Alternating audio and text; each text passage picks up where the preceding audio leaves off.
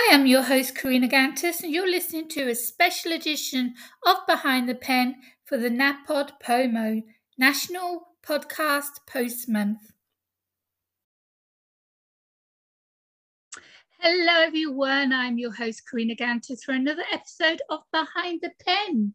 I'm an award winning author of 14 books. I'm an award winning filmmaker, a podcaster, YouTuber, booktuber, I host the Author Assist show on the Artist First Radio Network, and I also run Author Assist, which helps authors with their promotion and marketing, everything from brainstorming an idea right through to marketing the final product. I would like to thank the sponsor for today's episode, which is um, alphanumeric, um, alphanumeric, alphanumeric, is a podcast from the award winning literary journal Non Binary Review. Each week, we read you a single piece of fiction or poetry from the current issue, as short as two minutes or as long as half an hour, but all great listens. If you're looking for some of the best short form literature to fill your ears during your commute, your workout, or while you're relaxing with a soothing beverage, check out Alpha Numeric available on your favorite podcast app or get the full version with text on our website. That's www.nonbinaryreview.com. Thank you so much for being the sponsor of this episode, Alpha Numeric. Okay, let me get this all done and make sure we have no interruptions. Okay, well, today my guest is uh, Bill McCormick. Welcome to the show, Bill. Thanks for having me, Karina. How are you doing today? I'm doing good. Yeah, been a busy day as usual. Uh, just oh, yeah. released another book, so you know what that's like. How how crazy that is when you do book releases. No, nope, I don't know that at all. No. Um, well, I won't say then. Um, well, I will. I'll do it as I normally do. Behind the pen is for anyone who holds a pen. You could be an artist, illustrator, editor, author, writer, um, tattooist, they hold a pen. Uh, so anyone who holds a pen. So I'm going to ask you the question I ask all my guests, and that is, what do you use your pen for, Bill? Uh, well, uh, besides scratching my head, um, I, am a science fiction writer, and uh, I've had novels published. But uh, I, I, am blessed. I have this other company publishes them. So I just give them stuff and then it goes away. And occasionally I'll see it in stores and go, oh, look, it's out. Um, I don't do any work at all at my end, really. Uh, no, I'm a science fiction writer. I do, I dabble in some horror. Um, my last horror release uh, was um, uh, Fast Times at the Apocalypse of Go-Go, uh, which was a remake of the Archie and Veronica and Jughead stories at Riverdale High, uh, which I turned into well, a terrifying nightmare. Uh, it involved titanium cheese slicers and people having their skin peeled. So that was fun. People really liked it. Um, uh, I actually read a segment of that in a different convention, you know, where was one of those things where you have like 10 people on the screen all at the same time. Yeah. You're like, person number one, read your little thing. So you read your little thing. Person number two, oh, I like flowers and bunnies. Person number three, and they went through and they got to me, and I was like, well, I'm doing this instead because it's supposed to be something uplifting. And so instead, I read about how to peel the flesh off a cheerleader with using a titanium cheese slicer. And um, how did you I go down? I, it, uh, like a five dollar hooker. Everybody loved it. Um,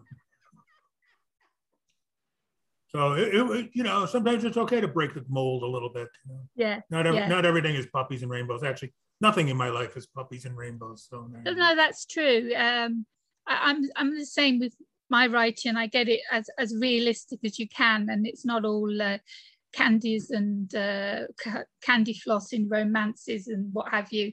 You know, life isn't like that anymore. Um, was it ever like that? Um, no. Let's start the beginning with you, Bill.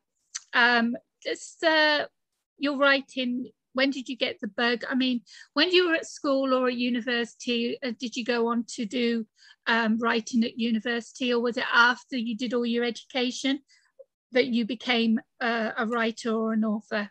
Are you a late uh, starter? Uh, well, I'm, I'm, I'm a horrible person as far as you're concerned. Uh, I was writing plays in high school and even had a couple produced. Oh, um, wow. And then I started writing short stories in college.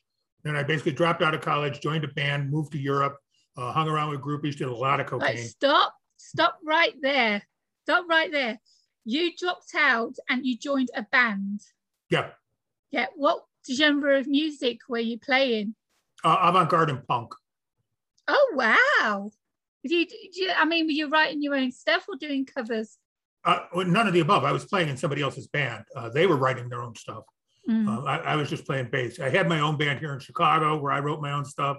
Uh, sometimes we got close to catching on to things. It, ne- it, never really broke loose for me, but I had a lot of fun. Mm. I saw, I saw like I, I, was able to. See, I can honestly say I stepped foot on all seven continents, and I kept oh, writing wow. during the kept writing during the time I wrote for um, magazines. I wrote for Chicago Rocker magazine. I did some stuff for um, ESPN Sports magazine. I, I, did a lot of stuff for sports and music mostly. Um, started started getting published really and published in 1986, and um, then um, as the as the world was shifting, I moved over to doing blogs. And at one point, I was running a blog called Jay the Joke, which had like a hundred thousand unique visitors every day. How did you get all those visitors? What were you doing to get the traffic to the blog?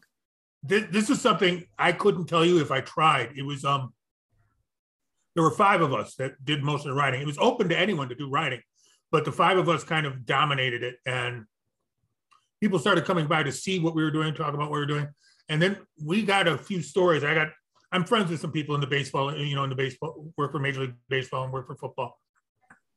So we started breaking stories two to three weeks before they would happen. And people, you know, I got I got a really angry letter from some guy, a, major newspaper here in Chicago, going, "How can you make up lies like that? That's never going to happen." And literally the next day, his newspaper broke it that what I had just written had happened. And he wrote me back, and he's like, "Fuck it, you're on. You know, do what you need to do." And um, I'm like, you know, we don't lie here. We're nuts. And I used to release a cookbook every year because it was kind of my gift to the universe. And it, you know how they have cookbooks? Is like you have this long story and then a little recipe at the end. Yeah, yeah, well, yeah. I decided to mess with that, so I started asking people like dominatrixes and drag queens from RuPaul's Drag, and um, people people from all over the everything spectrum. And they would give me their stories, and then we would add their recipes. So you would get stuff like, "Well, I first learned to like latex when I had my thinky spank." And, like, and here's my recipe for pumpkin pie. Um, but it became legend. I mean, we we the USO actually we used to download that. We released it every year. USO used to download it so troops could get it in the Middle East. Um, oh wow! Because it, technically, it did not meet any of the censorship requirements that the government has. Like, if I tried to do it through legitimate government channels, they would have laughed at me. Yeah, uh, it had yeah. too much profanity, and well, you yeah. have a dominatrix, you know, and yeah. uh, drag queens and stuff. Not normally what you get at your average military base. But, no. Uh, they, but they oh, worked it out they for me. loved it. I bet they yeah, yeah. We'd, we'd, we'd get a lot of we'd get a lot of replies to it, and people really liked it. And, what um, happened? I mean, it sounded like you were off to a great start with that. What happened to the book? Well, uh, quite honestly, it was well. For one thing, we never charged for the book. The cookbook was something people would donate their time for, and we would give it away. We did not exploit anything. That was not. That was a. That was a gift. That was my Christmas gift to the world. Mm. Um, but um, by 2016, I was putting in, I could put in 60, 70 hours a week and I would be the only one doing it. So if I had to take off any time whatsoever, everything fell to a stop. And finally I did fall into a stop three, four, five times. And I went, I'm done. You know, I just can't yeah. do this anymore.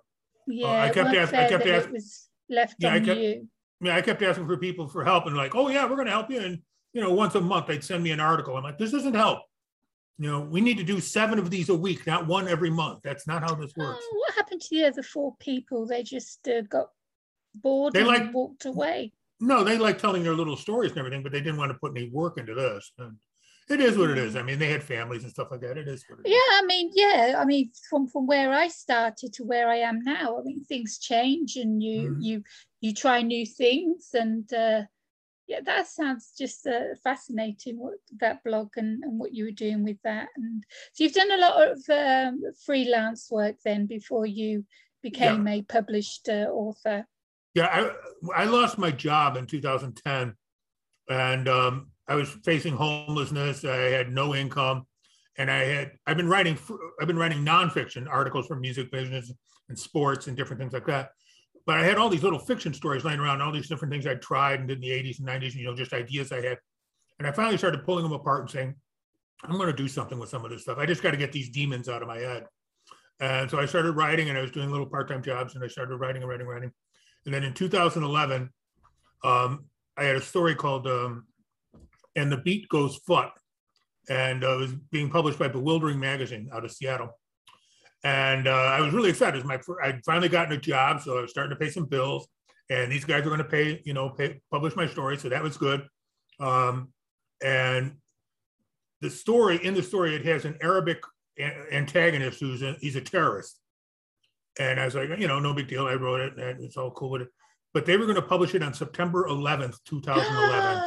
no. No one at their end caught it right away. With like, oh, this might not be so good. Me, I'm like, you guys have guts. You're amazing. I love it. Yeah, get my name in every paper in the oh country. That's what I wanted, but uh, no, they somebody at their end realized it and they pushed back the release to November. I was going to say, did anyone actually bother bloody reading the story? Because it didn't sound like it. Well, the thing of it is, yeah, they'd actually sent me editorial notes to make corrections. So I thought they were on top of this, you know, 100% on top of this. Oh my gosh. God, but, that's a good job that didn't happen. Well, actually, here's a funny thing. Uh, before they published that, I had submitted a story to the uh, chief editor, a guy named Don Webb. And uh, the story was called Vorbliss. And um, it's I don't know about four thousand words long, and about four hundred eighty of them are variations of an f bomb. And um, turns out that uh, Bewildering Stories is actually pretty conservative, almost Christian magazine, where I'm 480 f bombs is a little pushing it. However, Don loved the story. In fact, he was passing it out. He was printing it out and passing it out to his staff, like, "You have to read this. This exists in our universe. proof that God is good is this thing exists." but there's no way he could print it. He's like print he said, he could, yeah. He's like, you know, if he printed that, his boss would come downstairs, tar feather him, ride him on a rail yeah, out of town, yeah, yeah. and then light his corpse on fire. So he asked if I had anything else. I did. I had "And the Beat Goes Foot," which almost got us in even deeper trouble. Um, but that was that was the very first science fiction story I ever had published on the Beat Goes Foot, and it went on to get some awards in DJ Magazine because it's about a DJ witnessing the apocalypse. And somebody at DJ Times went, well, that's kind of cool. No one ever did that before. So I got a big shout out from them. And, that's um, good because because because you had the DJ, you could then uh, move into that other uh, marketplace, and, well, that's I, where I, they they took I'd, it because of that. Well, I'd worked with bands and music before. I mean, I, I don't want to get go down that whole rabbit hole because we'll be here for an hour. But I, I'd done quite a bit in the music industry before this, and that was kind of how I was paying my bills while I was writing sports blogs and having fun. Um, so they knew who I was, and to see something like this come out of me, they were just really excited. And they, you know, threw me a bone and tried to help me out. And it worked out really well. So good. So let's let's get to. So you're into science fiction now. So you're ready to write your first novel. Where's the idea come from? What inspired you? I did a lot of drugs. I lived in a bus and um, talked to cows.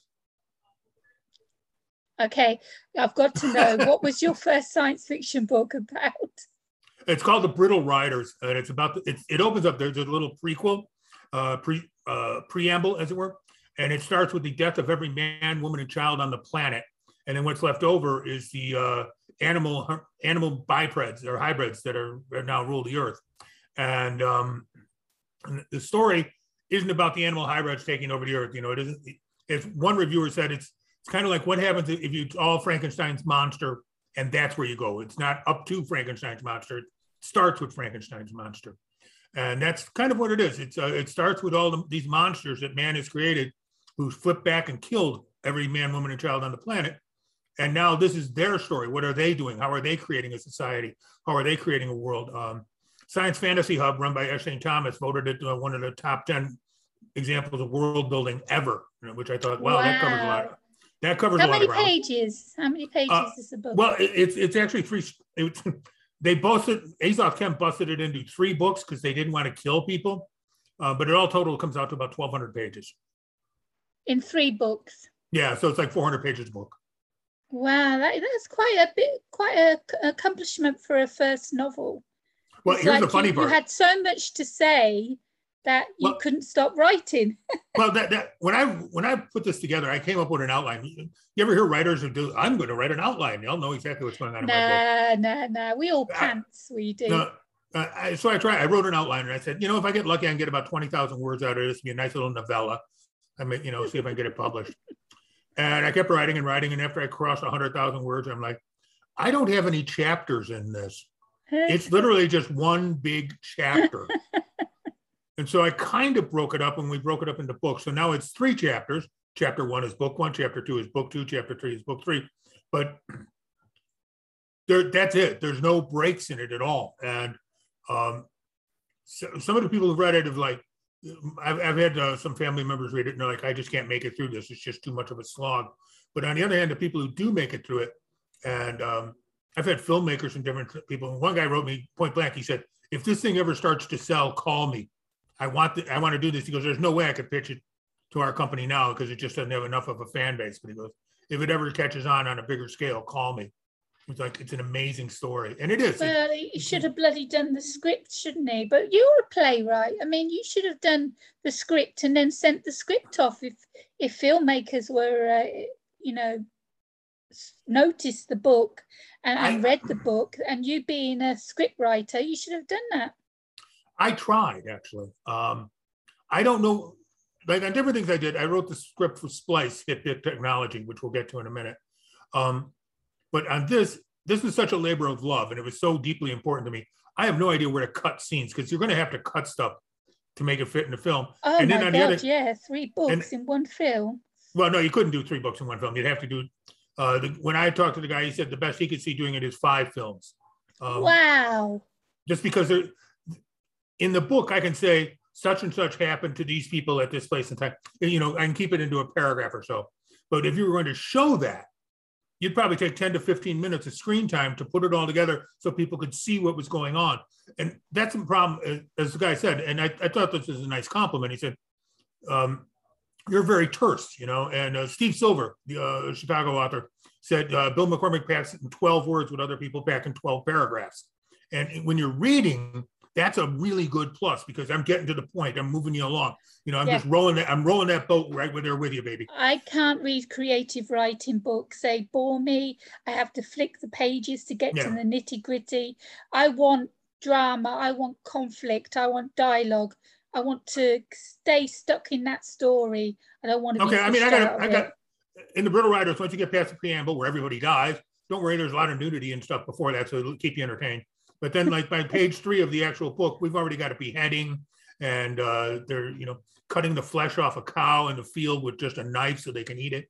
So uh, we kind of get right, dive right into it there. And it uh, sounds very, it sounds more dystopian horror than it does sci-fi. Well, it's it's all the above. Um, the sci-fi, the science part of this is very accurate. I um, I actually uh, because I, I, wanted to get the genetics part of it right. So mm-hmm. we figured out that uh, we had to have 52 chromosomes as opposed to 46 to make the animals the way I wanted to make them, to make a human being with wings that could actually fly. Wow. Um, I mean, we I spent time with, and I, I, didn't know there was such a thing It's called theoretical geneticists, but there is. And uh, I discovered if you take them out to dinner, they all drink top shelf booze and eat only the finest steaks on your dime. I'm sure, but oh, how much Christ. research did you get from them? Oh, tons, absolutely tons. Worth um, the bill, then, Bill. yeah, it was a little bit of a shock to my financial system at the time, but uh, it, it, was a little over a week's paycheck for that dinner. But uh, I got all the information I wanted, and uh, I was pointed at other stuff that were resources I could use, and um, and I did. I used That's them cool. a lot.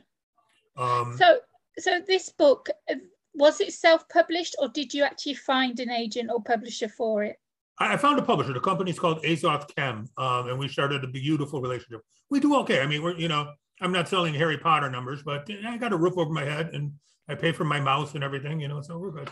Um, it, um, yeah, Azoth Khem actually, uh, I've been posting on different web, you know, I was looking like I was looking for an agent, is what I was looking for, and I was trying to find different. Aren't we all? And um, they reached out to me and said, "Well, what do you have? You know, what is this?" Because I, I, guess I wasn't being really clear what I was trying to shop, which that didn't help either. Uh, I've learned a lot since then, but back then it was like, I've got this, it's exciting. And I was like, you know, it's like a puppy on acid. Yeah, yeah. We all, we all are with our first book. Yeah, right. yeah, of so course. They, they were like, you know, what do you have? And uh, a guy named Alex Flatoff uh, just reached out to me. He's like, what is this? What is this exactly? And I thought about it and I wrote him back and I said, it's what happens after all the people are dead he wrote me back and said, send it to me. So I sent it to him. And um, I don't know, three weeks, four weeks later, I had a preliminary contract in hand. And next thing I know, we were wow. off to the races. Yeah. Did you um, do all your own editing? Was it edited before you sent it to him? Did you hire yeah, an I, editor? No, I did all my own editing, but I, am actually pretty competent with that. You know, I mean, oh, between oh, well electronic done. electronic programs and everything else. And then when I sent it into them, they looked at it and said, "We're going to do the following edits. We're going to do more to it," and they did. Mm. And it's it's been kind of a journey because we released the Brittle Riders in 2016. Excuse me, and um, it got bootlegged by a Russian site uh, two weeks later, and they sold a little over 30,000 copies at 3.99 a crack digitally, which had us. On the one hand, we laughed because we were selling it through Amazon as a premiere book for $1.99 to try and get people to buy it and these guys are selling it for three ninety nine. I'm like, I need their marketing plan. Um, they we went to back take them to bloody court. You mean? Well, no, because we tried to do that, and we uh, they're in Russia. Remember, I said Russia. Yeah. Um, and we do not have any extradition treaties in Russia. And when I finally got hold of somebody from the consulate, they got back to me like the next day and said, "Well, right, here's the thing. Your book is pro LGBTQIA, pro interracial uh, dating and marriage, pro uh, Islamic uh, characters, pro, basically everything in that will get you arrested in Russia. So if you ever set foot in Russia, you will be arrested for sedition. And I'm like, let me see if I got this right. You stole my book. Yeah. Sold, sold, made a hundred thousand dollars off of it, American that we know of. And you're telling me if I try and collect, you're going to put me in jail. And the guy went, that's right, because you violated our laws. And I was like, you know, erpity, erpity. Well, surely, Russia. hold on. Surely the person who published the book can be arrested because they've violated. No, nope, they're they're part of the Russian government. There's nothing happens in Russia that the government doesn't control one way or another. So, so this, this, guy, this bootleg pirated book was put on by someone from the Russian government. Yeah, yeah, we we had screenshots and stuff. Moly. We, yeah, we had screenshots and stuff. You could see it was going like four thousand sold, five thousand sold, six thousand sold, and you I loved it. Stop it. No, we couldn't. We, they were they were doing it in America through a company called Daily Motion, and we finally got them to cease and desist. But oh, uh, in, in, Russia, it, it, went on for a little while, and then finally they just stopped because the big money, of course, was they needed American dollars to make it work. Nobody gives a damn about a Russian ruble. So yeah, yeah. When they when when we took American dollars off the table for them, then they oh good. I'm glad. I'm glad you got some some sort of uh, uh, yeah some sort of uh, ending to that because uh, yeah there's so many pirated books. My books are pirated out everywhere. And I was all that cease and desist, and I just gave up in the end because as soon as somewhere closes down, another one opens up. And well, it's, just, just hundreds and hundreds of places that pirate right. your book. But I've noticed, like, uh, without naming names, I've noticed there's like 40 or 50 companies that get my stuff all the time. And I discovered what they're doing is they're buying it from Amazon and then reselling it to a market that doesn't have it. Yeah. I'm like, okay, so the only way you can pirate my stuff is paying me full price. Fine, go ahead, just have it. If you can find someone to buy my book for thirty dollars a copy, God bless you. May your children grow up healthy. You know, but um, but whatever. The problem is, is the problem is it's being downloaded like thousands of times by these readers on, on pirated sites, but none of the bloody readers are leaving reviews for us. Well, no, I actually, wouldn't mind so much, you know. I wouldn't mind so much if I got the reviews back. I, on the Russian site, I did get reviews. I thought it was hysterical. Um, this book good. You like book? Book good. I like book. I was like, yeah, I can use all that. You know, Ivan. Ivan says, book good, good book. Has naked penis, good book, like naked penis. Oh man! And here's the funny part: when we released the book, we I, I don't know if you're hip to this guy. He's a Liberian artist. His name is Jiba Molei Anderson. He does these beautiful. He does this beautiful Afrocentric art, and he's he's got his own uh, comic book series called The Four Horsemen. Uh, he's doing stuff with NTF. I mean, he's a he's a big name in, when it comes to mm. drawing stuff. And he and I have been friends since mm, we don't want to talk about that. We've been friends for a, a minute, mm. and so he gave me a deal to do the cover for the Brittle Rider. So he did this, did this, did this beautiful black succubus. She's bald, she's powerful, she's on her knees, and because in the book she's always topless, he had her arms crossed in front of her chest, yeah. so you couldn't see anything. But it's from the side too. It isn't like, oh, look at me. And um, but she's got these beautiful wings and her leathery wings, and she's standing there, and there's this blasted out hellscape of reds and dark browns and everything behind her. It's absolutely gorgeous cover. So we got everything straightened down with uh, with the Russians, and we got everything straightened back out with Amazon. They made sure they were no longer. We had to have them recode the Kindle and recode everything. So we went through all this nightmare, and they, the book got lost for a while. And when we finally got it all straightened out and back online, Amazon flagged it as porn because the succubus was naked. And I'm like, really? You sell lingerie? I can literally click on women's lingerie and look at nipples and pubic I, hair. Tell me about it. I have a poetry book called Undressed, and because it's called Undressed, it was classed as erotica. Yeah, so so we bounced around for a while. So for a while, I was in uh, in the erotic section, which if you ran across my book and you were looking for erotica, you were going to be sincerely sincerely disappointed. disappointed. Yeah. And if you were looking for sci-fi and you ended up in erotica, there's just something wrong with you. Uh, yeah. Uh, so then, so then they just then they decided to straighten out. They looked all right. So it's got a black woman on the cover. It must be African women's studies. So there was Maya Angelou, Bill McCormick. No, and I happen to have met Miss Angelou back in the '90s. I think she's a wonderful, beautiful human being. really a lot of fun to talk to.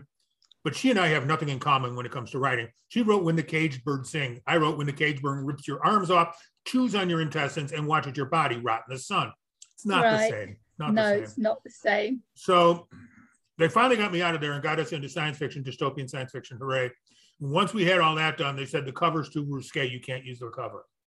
Now, so I was like, uh, what do I do? You know, because I've, I've already paid for this cover. I've got all the rights to it.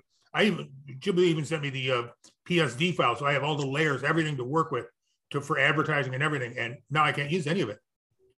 And uh, this lady I know, BD Perez, uh, from the Filipino Islands, uh, she reached out to me when she saw me. Po- I actually posted on Sci-Fi Roundtable. I was like, I'm going through this nightmare, and she reached out to me and goes, "Send me a little bit of the book so I know what it is. I'll do a cover for you." And that was that. I ended up having to pay her for the ink she spent, so it was like ten bucks and it was a beautiful cover. She came out great. I mean, she did a great job. It was such it. a shame that you couldn't use the original, especially him being famous. You could have, you know, got off his on his name, just using his name to get sales. That's, yeah, no, absolutely. Disappointment. So I used BD instead, and I have no complaints. The book's yeah. finally out. It's got her name on it. Books two and three of the trilogy came out by 2018. Um, then we got a request from a company in England uh, they wanted to do an omnibus edition. Oh. So that's all 1,200 pages all at once. So we had to go back in and re-edit everything because it doesn't didn't really clip. After we pulled it apart and pulled it apart and pulled it apart, now that you know you couldn't just slap it back together and call it a day. There was you had to move some stuff around, and because uh, otherwise you have a dedication smack dab in the middle of a, uh, you know, page 303. This is dedicated to what the hell? So so we had to move all the dedications to the front, all the copyright info to the front, but put other stuff. We moved the, uh, because I'm a jerk, we moved the appendix from the back of the book to the front of the book so people can read it right at the beginning. Um, and people seem to like that. I, I, thought that was weird. I wasn't sure how that would go, but they really did like that. And um, so we did this and we did this omnibus edition and they started ordering it for print, all 1,200 pages of it. And then the pandemic hit and soon enough, so they had no place to sell it. So they stopped ordering it. And then once they started getting, you know, the pandemic was coming down and they're getting a, a grip on things, they no longer had the supply chain. So now there's a there is a an omnibus edition of the Brittle Riders that's beautifully put together. And I mean, it's exquisitely, it's, I mean, the, the, the, editing on this is so tight, you could bounce a quarter off a butt, you know, I mean, it's, it's there. And um, can't buy it anywhere because they can't print it because they can't afford the paper and they're not cutting down trees, so they've got no paper and they can't print. Yeah, I've heard this. Yeah, so it's really happening. Wow. Well, yeah, I, um, I, I write comic books, and my comic book printer, um, they buy pulp from China because it's cheaper, considerably wow. cheaper. And uh, with the boats being stuck in the sea, they're not being allowed into docks because of COVID. He can't get the paper, and if he can't get the paper, his price goes up. So my prices have gone up like 20%. I can no longer sell comic books to stores because my, my wholesale price is above what they pay for to buy. I mean, I would lose 75 cents a copy when I'm selling them. And when you're selling them three, four, 500 a crack at a time, that's a lot of money to be thrown out the door. So I've, I've seen I've seen memes of people rushing to the bookstore and grabbing books, like they did with the toilet paper situation. But that's that's really happening. People are worried that the bookstores are going to be empty because no books, new books are coming out. I mean, mine's just been released. My paperback comes out on the 9th. And as far as I know, it's coming out on the 9th. That's through Ingram Sparks. So, well, see, here's the thing. Uh, here's what I've learned, especially with, especially these last year or so. I, have been picked up by several sorts of uh, Waterstones in England. 280 stores have picked me up over there. A Walmart here in the United States, they picked me mm-hmm. up. Um, Walmart has been buying my books when they can and putting them in stores, but they're just making it available print on demand right now because they can't. They want to do an order of 10,000. And when they put that order in, they get laughed at. They're like, mm. unless you're J.K. Rowling, you know, unless it's a guaranteed moneymaker for somebody, printers aren't taking the time. They're not. They're not shutting down their presses to not make a Dean Koontz book, to not make a J.K. Rowling book, to not do that. They're not going to print 10,000 copies of a Bill McCormick book because it's just well, it's in and out for them. idiots. They're idiots. They don't know so, what they're missing. So a friend of mine, uh, she she's because uh, we were talking about it. She happened to be in uh, the middle of nowhere in Kentucky. You know, it's like rural Kentucky, and she's walking through the store, and there's Bill McCormick waiting for her. She could see the book. You know, the Brittle Riders laughing at her from the deck, so she's got that. But um, so what what comes next with you, Bill? What, what's going to happen next? What are you working on? Well, I just uh, just released Gopri of the Mists, which is uh, the Brittle Rider set in India, and that's mm-hmm. going to be a three part book as well, unintentionally. That was supposed to be a, a short book, but it isn't. Um, I don't Splice, think you can write short books anymore, can you? oh, oh, no, no. I wrote Splice, HitPick Technology. That's um, like 280 pages. Um, it uh, it's being turned into a motion picture by Watchdog Entertainment. It won oh, the well uh, done. thanks. It won the uh, 2020 Critters Readers Poll for Best Science Fiction Book of 2020. Congratulations! Um, and, and, just for, for the for the for the kids at home, there Critters Readers Poll was assembled by the same people who did the Nebula Awards, but it was meant to be more fan based as opposed mm. to you spend a lot of money to join a club based. And uh, mm. so so I didn't spend the money to join the club, but I still have my book out there, and people read it and they really liked it. So, and, so uh, what, what's happening with the production of the the film on that? How where uh, I know with the COVID they're on a standstill now. Yeah, so, but, uh, I'll put it to you this way: they were looking at a budget around ten million dollars to make this thing. Uh, right now, under COVID, with the insurance restrictions for an independent film company, three to five million of that would have to go to insurance. Yeah, no one's doing anything now because of no. that. Yeah.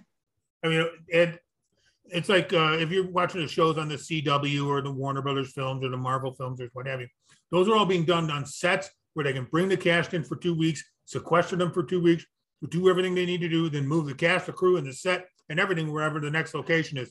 And well, I mean, I, who, you know, I don't have that kind of money. Nobody has that kind of money.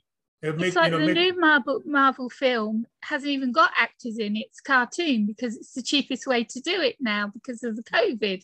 Oh no, cartoons cartoons are far from cheap um, you could be looking at uh, almost 100 to 200 dollars per animated second to get finish something. So, and I've uh-huh. seen the number. I've seen the numbers go much higher. Back in the 80s, I had a thing called Beyond Gethsemane that uh, we were looking at uh, having produced, and the company that wanted to produce it, they actually paid Sam Jackson, Samuel Jackson, to be the voice of the vampire in it, and um, he got paid. And but, but uh, yeah, when they got around to the animation part, and this is like back in the 90s, we were looking at uh, just under $95 per animated second to get this thing out. And they were looking at a two hour movie. So you're looking at, you know, you're looking at a lot of money there, to, you know. I mean, this, this one's got Angelina Jolie in it. So you can just imagine what her budget was. oh, yeah. I, but Marvel and Disney, they've got that kind of money to toss out there, you know we don't. I'm an independent guy from Chicago. Mm. Um, you know, I, I, get I write stuff. People like it. It gets out there.